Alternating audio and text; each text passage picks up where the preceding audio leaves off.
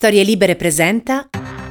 Buongiorno e ben trovati ad un nuovo appuntamento di Quarto Potere, la rassegna stampa di Storie Libere. Quest'oggi, eccezionalmente di sabato, eh, per seguire insieme le evoluzioni delle votazioni sulla presidenza della Repubblica. Sabato 29 gennaio 2022, una giornata nuovamente interlocutoria per la politica italiana, per tutto il paese, una giornata dove si cercherà ancora una volta il raggiungimento di un accordo che fino a questo momento è mancato intorno ad un nome che riesca a tenere insieme eh, maggioranza ed opposizione, eh, destra e sinistra, centro e eh, riformisti, ma eh, una giornata che si preannuncia comunque incandescente. Eh, non abbiamo vincitori, ma sicuramente abbiamo uno sconfitto e lo sconfitto è Matteo Salvini. Perché? Perché nella giornata di ieri è andato in scena lo psicodramma del centrodestra, un centrodestra che come avevamo già annunciato eh, qualche giorno fa era più diviso che mai e questa divisione si è palesata eh, sui pochi voti raccolti da Maria eh, Elisabetta Alberti Casellati presidente del Senato e candidata del centrodestra nella uh, prima votazione della giornata di venerdì. Eh, Casellati ha eh, raccolto 382 voti eh, alle urne, voti eh, inferiori drasticamente rispetto al totale dei tanti eh, grandi elettori del centrodestra che superano appunto i eh, 400 e, e, questo ha fatto sì che la leadership di Matteo Salvini eh, venisse seriamente messa in discussione. Lo abbiamo già ribadito più volte. Matteo Salvini eh, ha sicuramente delle doti eh, di comunicatore, ha delle doti di eh, trascinatore, soprattutto quando era in essere una stagione populista, ma la strategia, la trattativa, eh, l'ars politica eh, non fa per lui e lo ha dimostrato eh, bruciando il nome della Casellati, un nome che in, ogni modo sia gli alleati che un pezzo consistente della maggioranza di governo avevano declinato, ma lui è voluto andare avanti. E c'è appunto il Corriere della Sera che dà una definizione giusta a tutto quello che stiamo vedendo e vivendo in queste ore, il caos, e eh, dice proprio nel suo titolo centrale si cerca un nome nel caos, la nuova carta, una donna presidente, bocciata Casellati, resa dei conti nel centrodestra. E eh, l'altra notizia della giornata di ieri, come la riporta anche il Corriere della Sera, sono la valanga di voti per Sergio Mattarella, perché eh, ieri appunto il eh, Presidente della Repubblica uscente ha preso eh, molte preferenze nell'ultima votazione della giornata, eh, preferenze che sono, a detta di molti esponenti del Partito Democratico, un chiaro segnale politico di posizionamento dell'agone eh, parlamentare. Ma eh, vediamo proprio in questo articolo di Roberto Gressi, a pagina 2 eh, del Corriere della Sera, un po' sia la giornata che il prospetto diciamo dei voti e anche le prospettive di quello che si eh, preannuncia come un fine settimana decisamente rovente il centrodestra prova a rinascere, scrive Gressi, dalle sue ceneri dopo il pomeriggio che lo ha visto spaccarsi e azzoppare nel voto in aula la Presidente del Senato Maria Elisabetta Alberti Casellati. Matteo Salvini prova a cambiare passo e a mandare in soffitta l'idea della spallata, ma è ancora tempesta. Il leader leghista vede il presidente del Consiglio Mario Draghi in un palazzo di Via Veneto, incontro non risolutivo, quale che siano le soluzioni che si prospettano, ma che lascia le porte aperte e libera il campo dai veti. Subito dopo, a casa dei 5 Stelle, arriva alla fine il colloquio con Enrico Letta e Giuseppe Conte, con il quale aveva già avuto un abboccamento. Il segretario PD si sente, forse troppo presto, ottimista e dice che si sta lavorando ad una scelta di livello di quella dell'ultimo presidente Sergio Mattarella, che riceve comunque ben 336 voti all'ultimo scrutinio, risultando assolutamente lusinghiero per un non, un non candidato. Il leader della Lega parla di una donna al Quirinale, non fa il nome ma l'identikit a cui tutti pare eh, possano pensare è quello di Elisabetta Belloni, che guida i servizi segreti e gode di stima nei partiti. Spinge in quella direzione anche Conte con il sostegno di un tweet di Beppe Grillo, ma ci sono anche primi stop. Forza Italia non ci sta e lo strappo è pesante anche se Salvini pare incassarlo con leggerezza. D'ora in poi tratterà da sola per cercare una via d'uscita. Matteo Renzi e Leu dicono che non si può portare al colle il capo degli 007, il PD in fibrillazione invita alla fine e eh, ad evitare improvvide fughe in avanti che rischiano di bruciare ogni possibilità di intesa. Troppi dubbi nell'area della maggioranza. Con Italia Viva che minaccia di uscire, per Luigi Di Maio è indecoroso che ci sia stato, che sia stato buttato in pasto al dibattito pubblico un alto profilo come quello di Elisabetta Belloni senza un accordo condiviso. Insorge Giorgia Meloni. Questa è la misoginia italiana. Quando esce il nome di una donna, per un'alta carica parte un fuoco di sbarramento di una violenza inaudita. Draghi, Casini e gli altri stanno alla finestra. Poi ci sono in campo appunto eh, Draghi e Casini che resistono a tutte le intemperie, ma alla rosa eh, della discussione dei partiti ci sono anche Marta Cartabbia, Paola Severino e Giuliano Amato. Indizi sufficienti per una lunga notte, soprattutto se la scelta alla fine cadesse sul Premier, che per forza porterebbe con sé la trattativa sulla composizione del nuovo governo. Il tutto in attesa dei due voti di oggi, con inizio alle 9.30. E sì, perché questa mattina appunto inizieranno molto presto le votazioni e appunto vedremo eh, che cosa accadrà. E eh, la strategia è eh, in atto eh, anche se non vi è un chiaro indirizzo come eh, diciamo ve ne sarete anche accorti voi ma eh, Francesco eh, Verderami ci racconta i blitz, le trappole dietro front della trattativa bloccata dai veti dei partiti. Da ieri, scrive eh, il retroscenista del Corriere della Sera Verderami, il centrodestra non esiste più e si vedrà fino a quando esisterà ancora il centrosinistra. La corsa per il colle si trasforma in una rissa e dal caos emerge il blocco delle forze populiste che avrebbe potenzialmente i numeri per imporre un proprio candidato al Quirinale, ma che in quel caso farebbe saltare il governo. Tutto si consuma alla fine di una giornata in cui l'improvvida candidatura della Presidente del Senato alla quinta votazione viene usata da Salvini per uscire dal cul-de-sac in cui si trova. Lui deve scegliere con quale veleno morire, diceva Bersani mentre si svolgeva lo scrutinio dell'esito scontato. Deve decidere se tenere unito il centrodestra appoggiando Draghi o se sacrificare il rapporto con la Meloni appoggiando Casini. Il leader della Lega invece ha deciso di scartare nella speranza di trovare una via di fuga. Sapeva che Casellati sarebbe caduta per effetto del fuoco amico, sapeva che gli avrebbero addebitato la sconfitta. Questi sono i 101 di Salvini, ma ha colto l'occasione per sbarazzarsi, d'intesa con la Meloni, dei centristi e di Forza Italia, considerati ormai propagini di una storia finita. Così, al termine dell'incontro con il Premier, Salvini ha chiesto a Letta e Conte un appuntamento. Il leader Dem glielo ha accordato, a patto che cadessero i veti. Sembra l'epilogo della corsa, al punto che un membro della segreteria del PD spiegava come si stesse andando verso la soluzione con Draghi al posto di Mattarella. Ma al vertice Letta si è trovato stretto nella tenaglia dei due alleati ai tempi del governo giallo-verde che da giorni cercano disperatamente di uscire dalla trappola. E a quel punto che Conte e Salvini, forti del sostegno alla Meloni, hanno bocciato eh, e eh, giocato di sponda sul nome della Belloni, lasciato inopinatamente dai democratici nella rosa. La cosa sorprendente è che Letta non ha posto subito il veto, non ha avuto la reazione che di lì a poco avrebbe avuto Renzi. No, il capo dei servizi segreti non può fare il Presidente della Repubblica, come è accaduto in Egitto con Al-Sisi. L'essenza di un codice etico istituzionale si nota in chi ha fatto la proposta e in chi non si è opposto. Dopo l'annuncio del leader leghista e del capo grillino, nei gruppi parlamentari del PD è esplosa la protesta e tutti i ministri hanno chiesto a Letta quale fosse lo schema politico dietro questo uh, candidato, perché così non ci stiamo unendo.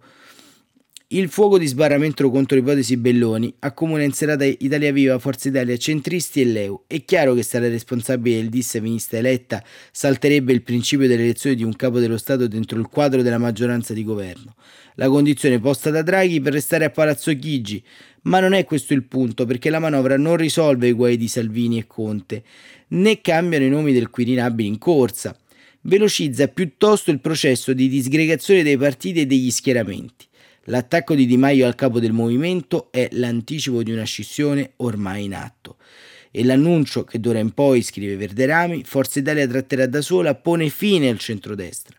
Tutto ciò allunga una serie di eh, votazioni perché tutti sono a caccia di una soluzione in proprio, perciò riparte la giostra dei candidati messi nel tritacarne e il vicolo cieco porta a cercare la scorciatoia in Mattarella. I forzisti, per esempio, ieri sera talmente, erano talmente spaventati che si sono schierati per la rielezione del Presidente della Repubblica ma pur ammettendo l'ipotesi, il capo dello Stato non avrebbe voti di Salvini, che non ha intenzione di farsi sbranare dalla Meloni, sarebbe per lui la resa. E guarda caso nella Lega c'è chi confida che aumentino in Parlamento i voti a favore del capo dello Stato. Il dissennato, il dissennato uso strumentale di Mattarella si è visto ieri, scelto alla sesta chiama da 336 grandi elettori, è stato così esposto al gioco delle preferenze. Ha preso meno consensi della Casellati, ha esclamato Malan per Fratelli d'Italia. Ma non c'è nulla da inventarsi, ha commentato Renzi, che dal gioco tattico a dimestichezza. I nomi in corsa restano Draghi e Casini. Certo, con lo stallo aumenterebbero le possibilità di Mattarella per effetto del, del fallimento di chi doveva fare il kingmaker. Il riferimento a Salvini era voluto ed è l'arma di pressione per costringerlo all'accordo. Altrimenti, se si tornasse a Mattarella, cosa direbbe agli elettori leghisti dopo aver ripromesso un presidente di centrodestra?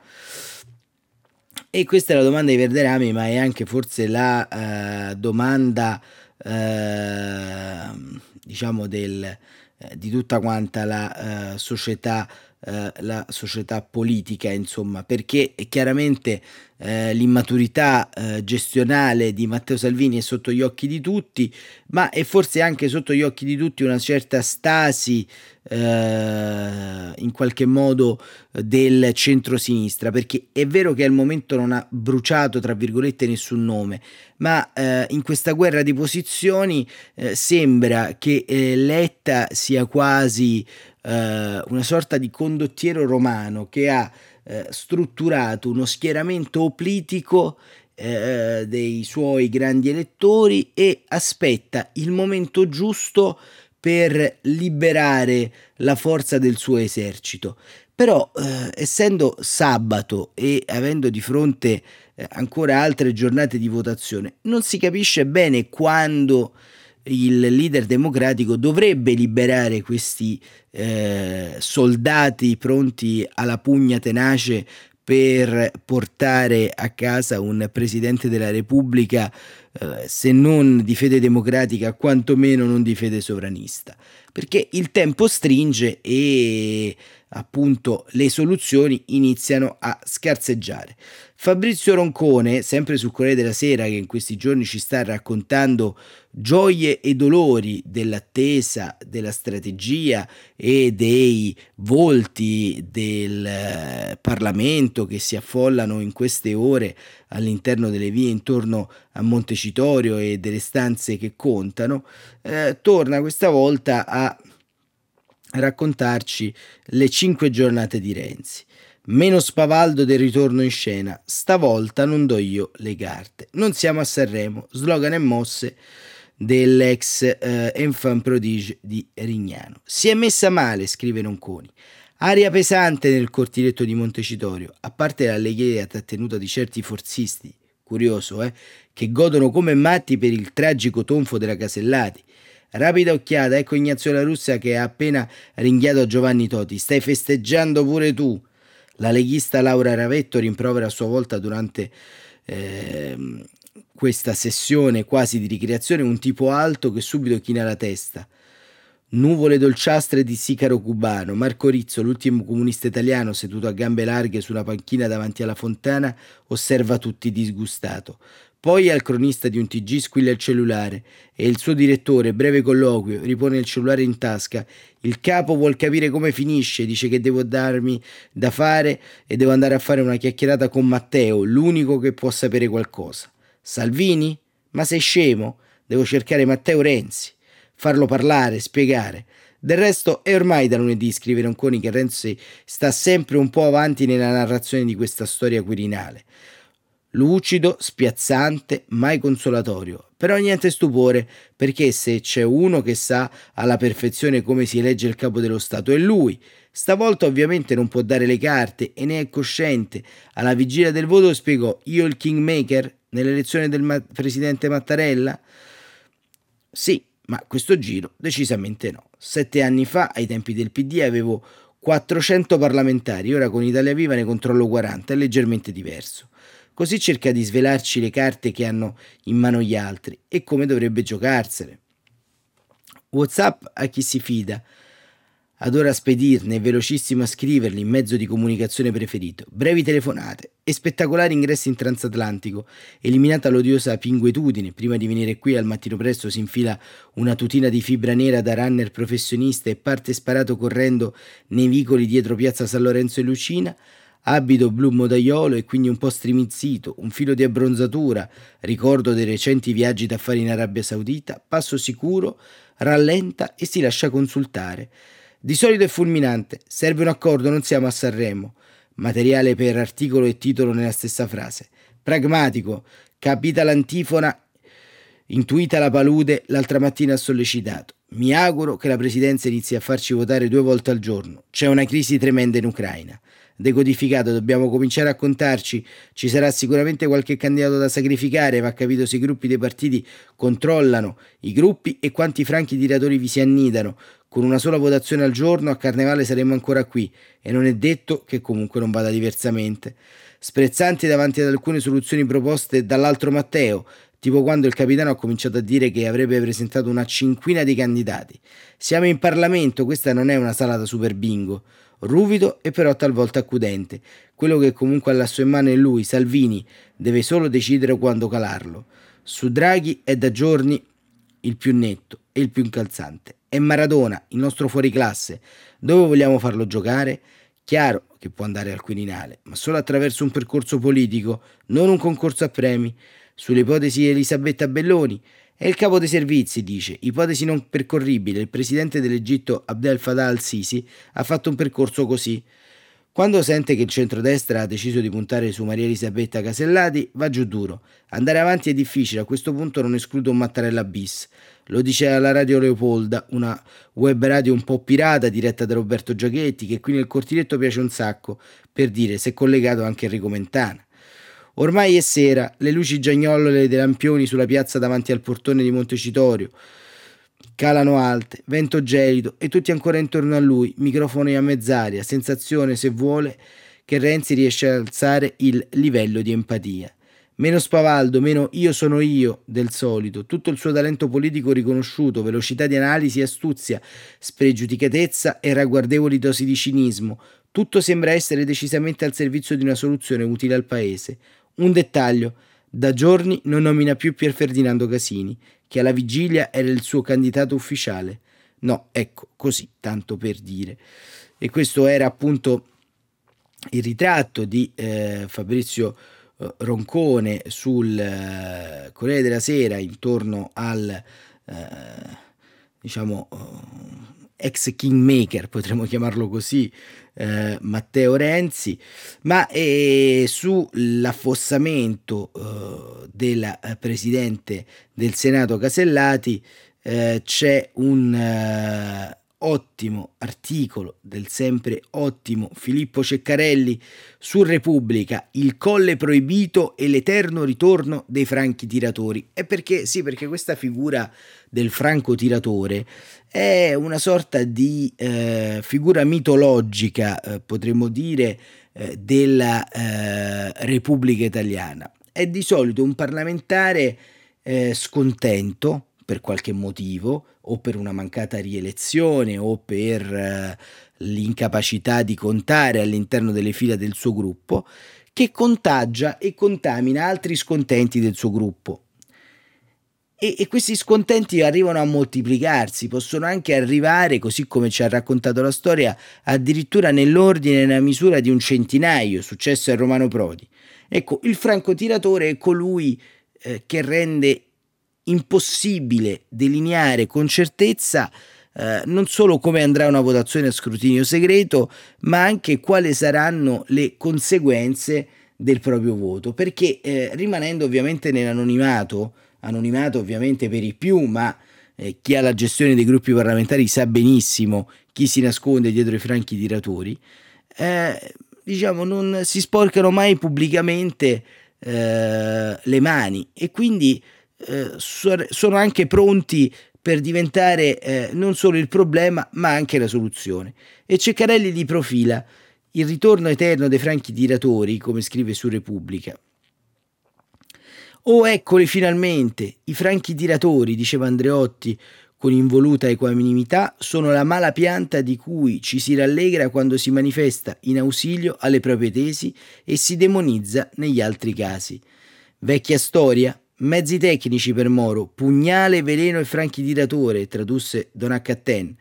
Non c'è epopea presidenziale che non ne contempli l'azione insieme tossica, tossica e sanguinolenta, eppure avvincente rivelatrice. Casellati se ne è chiamati addosso una settantina, più o meno quanti nel 92 fermarono l'ascesa di Forlani, mettendo a morte dentro l'apposito catafalco la Prima Repubblica. Con la dovuta approssimazione, per certe faccende non si va dal notaio. I 101 di Prodi hanno accelerato la fine della seconda. Questo per dire l'importanza dei franchi tiratori, detti anche in significativa coerenza con la fantasia nazionale, predatori dell'urna, cecchini pugnalatori, onorevoli Lupara e così via. Non stupisce che Capitan Salvini, davvero poco incline allo studio della storia, ne abbia sottovalutato la continuità, ma è stupefacente che abbia ignorato quanto il fenomeno costituisca una formidabile, irresistibile e prolungata risorsa narrativa, per giunta innescando ogni volta una scia di sospetti e rancori, che prima logorano le alleanze e poi le portano alla dissoluzione, Oltretutto un tempo c'era anche la disciplina di partito, mentre oggi, a partire dai leader, l'individualismo è sacro, dal che ciascun parlamentare si sente più libero di votare come gli pare e piace, senza nessunissimo senso di colpa. Nel caso specifico, e più ancora nell'era del voto ideologico, Casellati stava davvero molto antipatica a un sacco di gente, perché si dava arie, trattava male i sottoposti ed era considerata eccessivamente ambiziosa. Per cui, zacchete! Quanto al numero di quelli che hanno affossato il suo sogno quirinalizio, scrive Ceccarelli, di quali partiti, tribù, cerchi magici e secondo quali giochi e rimbalzelli politici non è proprio un dato secondario, ma quasi, in linea di massima e con le dovute proporzioni, fin dagli albori la mannaia dei franchi tiratori punisce chi già sta in alto, chi si prende troppo sul serio e chi senza ritegno agogna la suprema carica. Il conte sforza per dire che portava la sua testa come il Santissimo in processione, il superbo Enrico Merzagora, il grintoso e autoritario Fanfani, si aggiunga che dal punto di vista del racconto giornalistico un inconfessabile sadismo consente al gentile pubblico non pagante di gustare appieno la caduta rovinosa, la mortificazione conclamata, l'incauta Presidente del Senato che dopo il voto scende dalla meca tribuna sostenuta a braccio da un assistente e così via. Si tende infatti a dimenticare che a volte Montecitorio diventa un mattatoio e la corsa verso il colle una vera e propria cerimonia cannibale, non solo ai danni dell'illustre sconfitto di turno, ma anche di chi l'ha mandato allo sbaraglio, vedi Bersani con Prodi. In questo senso i franchi tiratori sono sì dei Giuda che approfittano dell'anonimato, ma anche un'appassionante variabile delle dinamiche politiche, ciò che rende il potere precario e la vita pubblica un tantino più varia. Con tale premessa e sempre più sforzandosi di mantenere le distanze dai misfatti, si dirà che si possono considerare gli ospiti scomodi della democrazia, se non proprio il sale della medesima, come qualcuno ha puntualmente ricordato ieri. Comunque, a partire da domani, un enigmatico contropotere con cui andranno fatti i conti. Il mistero e la segretezza di questo esercito invisibile, scrive in conclusione Ceccarelli, alimentano da sempre una leggenda entro la quale, in confuso assortimento, si rispecchiano calcolo e gioco, coscienza e vendetta, ma anche riflessi anarcoidi, frustrazione, sentimentalismi e cupio dissolvi. Se Apocalisse in greco antico vuole dire togliere il velo, nulla in politica è più apocalittico dei franchi tiratori. Dopo un mese più di circo in Manfrina, ieri almeno si è vista un po' di realtà. Così eh, Filippo Ceccarelli descrive la leggendaria figura dei eh, franchi eh, tiratori e, questo insomma è un, eh, diciamo un teatro immobile che va avanti da, uh, da, decenni, insomma, è anche un rito un po' della nostra uh, democrazia. E ehm, c'è anche un, uh, un editoriale molto, molto interessante e, e lo firma Uh, Giuliano Foschini, perché, perché tutte queste candidature mettono anche in imbarazzo poi coloro che non sono proprio addentri dentro il gioco politico ed è il caso uh, proprio di Elisabetta Belloni. E, e questo articolo lo scrive appunto Giuliano Foschini. L'imbarazzo della direttrice del DIS è finita nel tritacarne della politica. Belloni sorpresa, pensava di essere uscita dai giochi ed è andata fuori Roma. Sono giorni che Elisabetta Belloni prova a sottrarsi, non dalle responsabilità, cosa che non ha mai fatto nella sua lunga carriera da servitrice dello Stato, ma dal tritacarne nel quale è stata da domenica scorsa, quando per la prima volta il suo nome venne fuori come possibile sostituta di Draghi a Palazzo Chigi, suo malgrado spinta. In questi giorni, con le poche persone con cui ha parlato, non ha nascosto il suo forte imbarazzo per quello che stava accadendo, un imbarazzo che la colpiva personalmente, lei che ha costruito una vita, una carriera sulla discrezione e soprattutto che colpiva il ruolo che ricopre, un ruolo istituzionale, quello della direttrice del DIS, l'Agenzia dei Servizi di Sicurezza del Paese che per definizione deve restare autonomo e separato dalla politica. Quanto accaduto mercoledì, scrive Foschini, aveva però convinto la Belloni e anche la gran parte degli osservatori che il suo nome fosse ormai fuori dai giochi dei partiti. Pericolo scampato quindi. Anche per questo ieri aveva deciso di lasciare Roma e di andare a casa, nelle campagne toscane, dove ama passare tutto il tempo libero insieme con i tre pastori alsaziani. E invece in serata è arrivato il rilancio di Salvini e Conte, che ha colto tutti di sorpresa, a partire dal ministro degli esteri Luigi Di Maio, che non ha mai nascosto la stima che nutre nei confronti della Belloni. Elisabetta è mia sorella, aveva detto in transatlantico quando era spuntato il suo nome, ma non possiamo permetterci di bruciare un nome come il suo. Una posizione che ha ribadito con molta più forza nella serata di ieri. Trovo indecoroso, ha detto Di Maio, che sia stato buttato in pasto al dibattito pubblico un alto profilo come quello di Elisabetta Belloni, senza un accordo condiviso. E il punto è proprio quello, una figura come quella del capo del DIS, a maggior ragione, poi se del profilo della Belloni, non può diventare la questione di una parte. In tutti questi anni è vero che il nome della Belloni è stato spesso associato alla politica, primo tra tutti il ruolo di ministro degli esteri, ma sempre come figura tecnica che nel corso degli anni alla Farnasina aveva lavorato con i politici di tutti gli schieramenti. E invece Ora hanno regalato al paese un cortocircuito democratico, ragionava nella tarda serata ieri un dirigente dell'intelligence, che potrebbe portare oggi il Parlamento a una votazione tragica. Da una parte ci potrebbe essere chi scrive sulla scheda il nome del Presidente della Repubblica uscente, che oggi ha già preso più di 300 voti, e nell'altra chi invece preferisce la numero uno dei servizi. Ha ragione Di Maio, l'unica parola possibile è indecente. E, questo è un uh, articolo verità, un articolo verità perché appunto L'indecenza di una classe politica che continua a bruciare nomi su nomi, eh, sinceramente non eh, si può più eh, in qualche modo tenere. E siamo quasi in chiusura, tempo anche di vedere alcune prime immagini particolarmente significative, come quella eh, del eh, manifesto che eh, apre oggi con opzione donna il centrodestra si schianta in aula su Casellati, alla sesta votazione boom per il Mattarella bis. Salvini si arrende e accetta di incontrare Letta e Conte. I leader di Movimento 5 Stelle e Lega annunciano una donna presidente. Grillo e Belloni, il no di PD, Leo, Renzi e Forza Italia.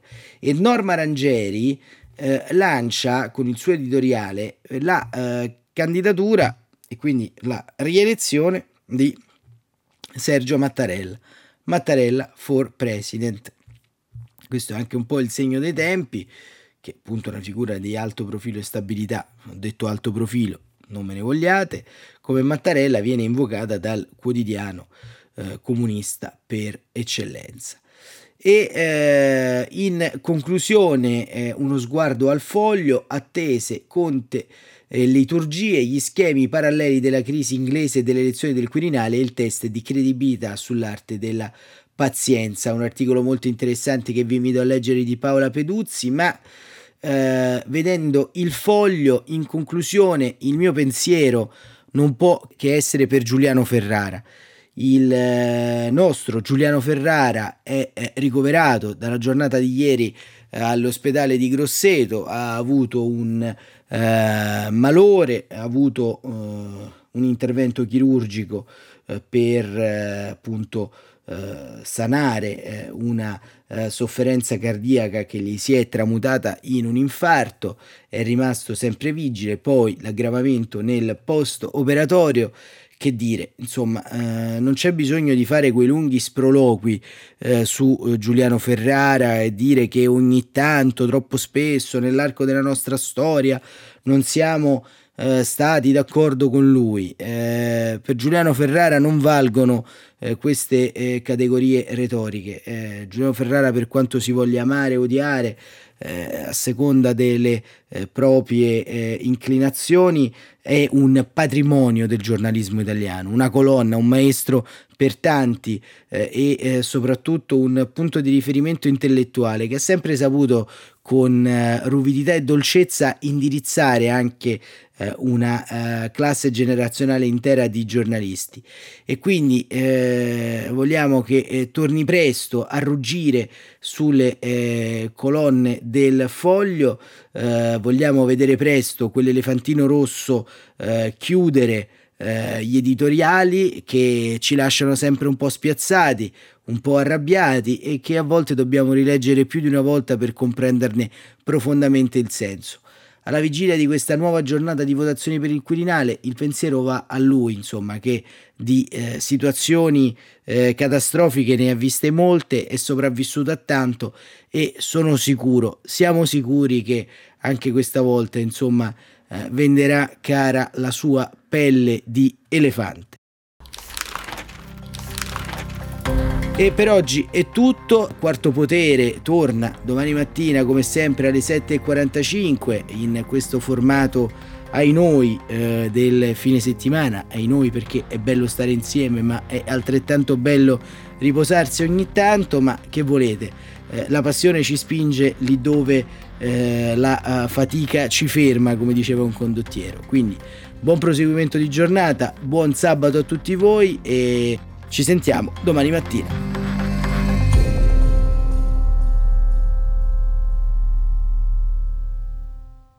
Una produzione storielibere.fm di Gianandrea Cerone e Rossana De Michele. Coordinamento editoriale Guido Guenci.